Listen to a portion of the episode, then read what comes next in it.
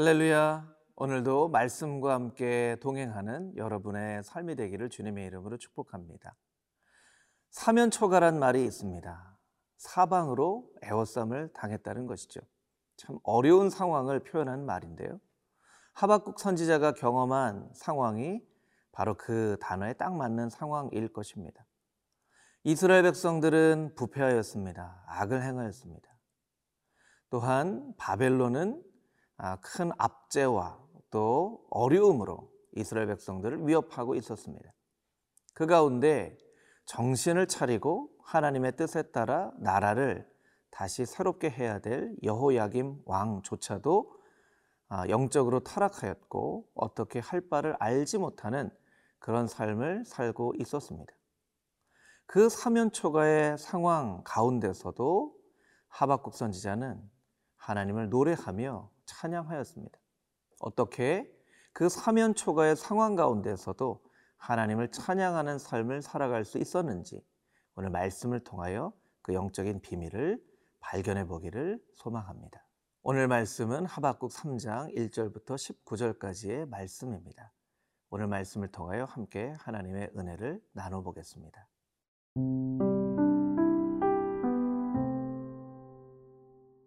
하박국 3장 1절에서 19절 말씀입니다. 시기 온옷에 맞춘 선지자 하박국의 기도라. 여호와여, 내가 주께 대한 소문을 듣고 놀랐나이다. 여호와여, 주는 주의 일을 이 수년 내에 부흥하게 하옵소서. 이 수년 내에 나타내시옵소서. 진노 중에라도 긍휼을 잊지 마옵소서. 하나님이 대만에서부터 오시며 거룩한 자가 바란산에서부터 오시는도다. 셀라. 그의 영광이 하늘을 덮었고 그의 찬송이 세계에 가득하도다. 그의 광명이 햇빛 같고 광선이 그의 손에서 나오니 그의 권능이 그 속에 감추어졌도다. 역병이 그 앞에서 행하며 불덩이가 그의 발밑에서 나오는도다. 그가 서신즉 땅이 진동하며 그가 보신즉 여러 나라가 전율하며 영원한 산이 무너지며 무궁한 작은 산이 엎드러지나니 그의 행하심이 예로부터 그러하시도다. 내가 본즉 구산의 장막이 환난을 당하고 미디안 땅의 휘장이 흔들리는도다. 여호와여 주께서 말을 타시며 구원의 병거를 모시오니 강들을 분이 여기심이니까 강들을 노여워하심이니까 바다를 향하여 성내심이니까 주께서 활을 꺼내시고 화살을 바로 쏘셨나이다. 셀라 주께서 강들로 땅을 쪼개셨나이다. 산들이 주를 보고 흔들리며 창수가 넘치고 바다가 소리를 지르며 손을 높이 들었나이다. 날아가는 주의 화살의 빛과 번쩍이는 주의 창의 광채로 말미암아 해와 달이 그 처소에 멈추었나이다. 주께서 노를 바라사 땅을 두르셨으며 분을 내사 여러 나라를 밟으셨나이다. 주께서 주의 백성을 구원하시려고 기름 부음 받은 자를 구원하시려고 나오사 악인의 집의 머리를 치시며 그 기초를 바닥까지 드러내셨나이다. 셀라 그들이 회오리 바람처럼 이르러 나를 흩트려 하며 가만히 가난한 자 삼키기를 즐거워하나 오직 주께서 그들의 전사의 머리를 그들의 창으로 찌르셨나이다. 주께서 말을 타시고 바다 곧 큰 물의 파도를 밟으셨나이다. 내가 들었으므로 내 창자가 흔들렸고 그 목소리로 말미암아 내 입술이 떨렸도다. 무리가 우리를 치러 올라오는 환난 날을 내가 기다림으로 썩이는 것이 내 뼈에 들어왔으며 내 몸은 내 처소에서 떨리는도다. 비록 무화과 나무가 무성하지 못하며 포도나무에 열매가 없으며 감람나무에 수출이 없으며 밭에 먹을 것이 없으며 우리의 양이 없으며 외양간에 소가 없을지라도 나는 여호와로 말미암아 즐거워하며 나의 구원의 하나님으로 말미암아 기뻐하리로다. 주 여호와는 나의 힘이시라. 나의 발을 사슴과 같게 하사 나를 나의 높은 곳으로 다니게 하시리로다. 이 노래는 지휘하는 사람을 위하여 내 수금에 맞춘 것이니라. 3장 1절 말씀을 보면 시기 오롯에 맞춘 선지자 하박국의 기도라고 이야기를 하고 있습니다. 이 시기 오롯이라는 말은 시편 7편에 식가연이라고 하는 말의 복수형 쉬그 오노트라는 말이죠. 이것은 굉장히 열정적인 시를 말하면서도 탄식하는 시, 또 애가를 의미합니다. 굉장히 이중적인 의미이죠. 탄식하며 부르는 애가인데도 조용하게 부르는 흐느끼는 그런 노래가 아니라 아주 열정적으로 큰 소리로 외쳐 부르는 그런 종류의 우리가 마치 어려운 일이 있을 때 큰 소리로 부르짖어 하나님 앞에 기도하는 그런 통성 기도와 같은 노래라는 것입니다.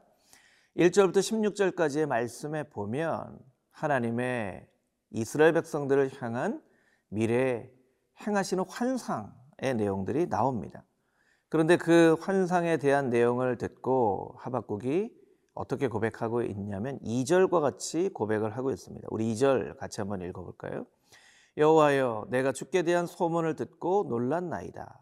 여호와여 주는 주의 일을 이 수년 내에 부응하게 하옵소서. 이 수년 내에 나타내시옵소서. 진노 중에라도 긍휼을 잊지 마옵소서. 죄에 대한 소문을 어떤 번역에는 명성을 이라고 되어 있죠. 아, 두 가지 의미가 다 있다고 생각합니다. 죄에 대한 명성을 들었습니다. 죄에 대한 이 일을 내가 들었습니다. 어떤 사람으로부터 들은 것이라기보다 묵상을 하며 하나님께 받은 그런 계시의 말씀이다라고 이해를 하면 좋을 것 같습니다. 그런데 그 다음에 있는 우리에게 있어서 참 잘 알려져 있는 부흥이라고 하는 찬양의 고백과 같이 주여 주는 주의 일을 이 수년 내에 부흥하게 없어서라고 고백하고 있습니다. 이 부흥은 우리가 생각하는 부흥과는 조금 다른 부흥입니다. 새롭게 하다라고 하는 의미입니다. 그래서 NIV 성경에 봐도 renew 다시 새롭게 하다라고 아, 기록이 되어져 있죠. 그런데 이 말씀은 우리가 주일에 살펴봤던 하박국 2장 4절 말씀 오직 의인은 믿음으로 말미암아 살리라 함과 같다 할 때 그 살다라는 단어와 똑같은 단어입니다. 부응하게 하여 주시옵소서 이것을 원문에 맞게 해석하면 주님 우리로 하여금 살게 하여 주시옵소서 다시 살게 하여 주시옵소서 이런 고백입니다. 그러면 이스라엘 백성들은 지금 죽어 있나요? 살고 있죠. 그런데 왜 하박국은 살게 해달라고 고백하고 있는 것일까요? 다시 하나님과의 관계를 회복하여 다시 살게 하여 주시옵소서 하는 그 믿음의 고백을 하고 있는 것입니다. 마치 우리가 예수님을 처음 믿게 되었을 때 예수님 없이도 살았던 우리의 삶 가운데서 이제는 예수님을 만나 거듭난 삶을 살게 되었습니다라고 고백하는 것과 같이 이 말씀은 마치 영적인 거듭남의 고백과 같다는 것이죠. 하나님 우리로 하여금 다시 살게 하여 주시옵소서. 다시금 살게 하여 주시옵소서. 이전과는 같지 않은 그런 삶을 살게 하여 주시옵소서라고 하나님 앞에 간절한 마음으로 고백하는 것입니다. 여러분, 우리의 매일매일의 삶이 이런 고백의 삶이 되어져야만 할 것입니다. 하나님, 이전은 지나가고 다시금 보혈로 정결하게 하여 주시사 매일매일 새롭게 태어나고 새로운 은혜로 옛날의 만나를 붙잡고 살아가는 것이 아니라 오늘 지금 나에게 주시는 새로운 만나를 붙잡고 살아가는 하나님의 거룩한 백성 되게 하여 주시옵소서. 이렇게 하나님 앞에 고백하며 살아야만 하는 것입니다. 많은 신앙인들이 옛날의 만나를 붙잡고 살아갑니다. 옛날에 받았던 은혜, 옛날에 받았던 그 감격, 오늘의 만나는 어디 간 것입니까? 오늘 우리에게 주시는 새로운 만나는 어디 있는 것입니까? 여러분 이스라엘 백성들 날마다 날마다 새로운 만나를 먹고 살았습니다. 여러분 우리에게 주신 하나님의 말씀을 귀 기울여 듣기를 원합니다. 오늘 하나님께서 주시는 새로운 만나를 먹고 날마다 날마다 새로운 삶을 살아가기를 원하는 그 하나님의 마음을 이 하박국 선지자의 입을 통해서 우리에게 말씀해 주고 계시는 것입니다. 그래서 우리가 누군가와 은혜를 나누게 될 때 오늘 내가 받은 은혜, 오늘 새롭게 깨달은 은혜, 오늘 다시 한번 발견하게 될 하나님의 은혜를 나누는 그런 삶을 살아야만 하는 것입니다. 여러분 옛날 만나 좋습니다. 그러나 옛날 만나 붙잡고 살아가는 삶은 이제 우리가 살지 말아야 할 것입니다. 오늘 우리에게 주시는 새로운 만나를 붙잡고 살아가는 우리 모두가 되시기를 주님의 이름으로 축복합니다.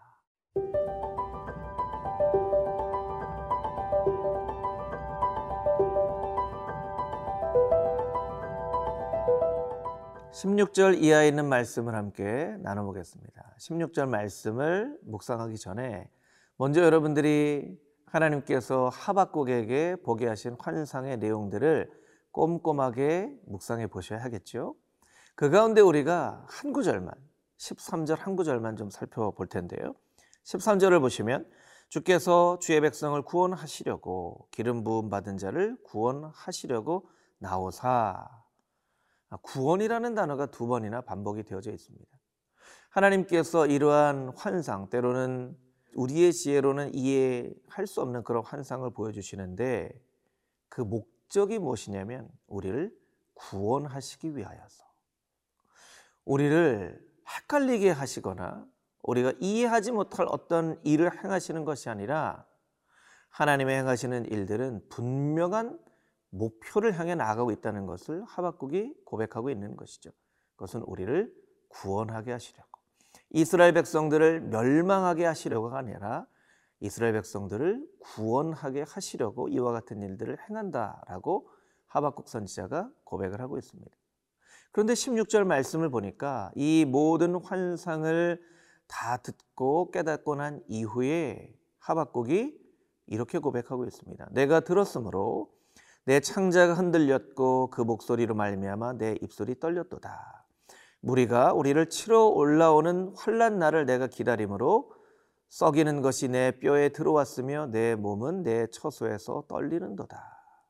하박국은 하나님께서 행하실 그 일들을 바라보았습니다. 그리고 바벨론이라는 막대기를 들어서 이스라엘 백성의 죄악을 혼내시는 그 모든 일들을 깨달아 알았습니다. 그런데 그때에 하박국의 감정은 어떠했는가 하면 너무나 두렵고 떨리는 일 때문에 창자가 흔들리는 것 같은 뼈가 썩는 것 같은 그런 극심한 두려움에 휩싸여 있었다라는 것입니다. 우리는 그 다음에 나오는 17절 말씀, 무화과 나무 잎이 마르고 포도 열매가 없어도 이 찬양을 너무나 기쁜 멜로디에 아, 붙여서 우리가 함께 찬양을 하죠. 그런데 여러분 원래는 이 찬양을 이렇게 부를 수 있는 찬양이 아닙니다. 이것은 하박국이 뼈가 썩는 것 같고 창자가 흔들리는 것 같은 두려움 가운데에서도 하나님을 찬양하는 찬양이었다는 것을 우리가 기억해야만 할 것입니다. 찬양에는 두 종류의 찬양이 있다고 생각합니다. 감정에 따라 드리는 찬양이 있고 의지적으로 드리는 찬양이 있습니다. 감정으로 드리는 찬양은 정말 하나님께서 복을 주시고 행복을 경험하게 하실 때 그 감정에 근거하여 하나님의 선하심, 그 하나님의 행하신 놀라운 일들을 찬양하는 것이죠. 그러나 하박국의 찬양은 의지의 찬양입니다. 그 반대되는 상황이 일어났지만 창자가 흔들리며 뼈가 썩는 것 같은 그런 극심한 두려움 가운데 있었지만 그럼에도 불구하고 의지적으로 하나님을 찬양하겠노라고 고백하고 있는 것입니다. 우리는 감정의 찬양을 드리기 쉽습니다. 하나님께서 나의 삶 가운데 선한 일을 행하실 때 그 행하신 일들로 말미암아 찬양하는 그런 찬양을 하나님 앞에 드릴 수 있습니다. 그러나 우리가 우리의 삶 가운데 회복해야 될 찬양은 바로 의지의 찬양입니다. 그런 찬양을 하나님 앞에 올려 드릴 때 우리의 신앙이 어린아이와 같은 신앙의 모습을 벗어버리고 성숙한 신앙인의 모습으로 성화되어져 갈 수 있다라는 것입니다. 생명의 삶 플러스에 보니까요. 너무나 멋진 표현이 있어서 여러분과 함께 나누고 싶습니다. 생명의 삶 플러스에 보니까 찬양은 언제나 옳다. 찬양은 우리의 삶의 수단이 아니라 목표가 된다. 참 너무나 멋진 말이라고 생각합니다. 찬양은 언제나 옳습니다. 우리의 삶이 행복할 때도 옳고 우리의 삶이 슬프고 어려운 상황 가운데 있을 때에도 찬양은 옳습니다. 그렇게 찬양은 무언가를 이루기 위해서 수단으로 부르는 찬양이 아니라 찬양 자체가 목적이 되어진다는 것을 우리는 늘 잊지 않고 하박국 선지자와 같은 의지적인 찬양으로 하나님께 영광을 올려드려야만 한다는 것입니다. 오늘 하루 남은 시간 동안 여러분의 상황과 상관없이 여러분의 감정과 상관없이 의지적으로 하나님을 찬양할 수 있는 찬양의 백성들이 다 되시기를 주님의 이름으로 축복합니다.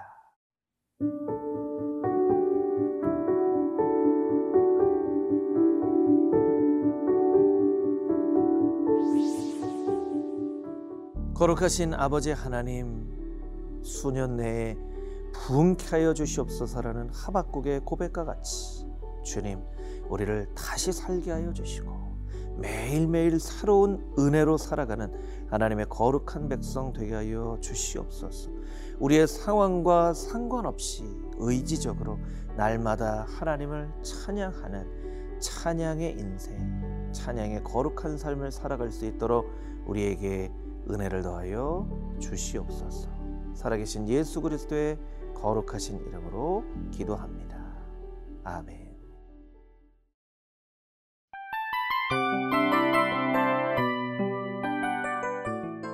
이 프로그램은 청취자 여러분의 소중한 후원으로 제작됩니다.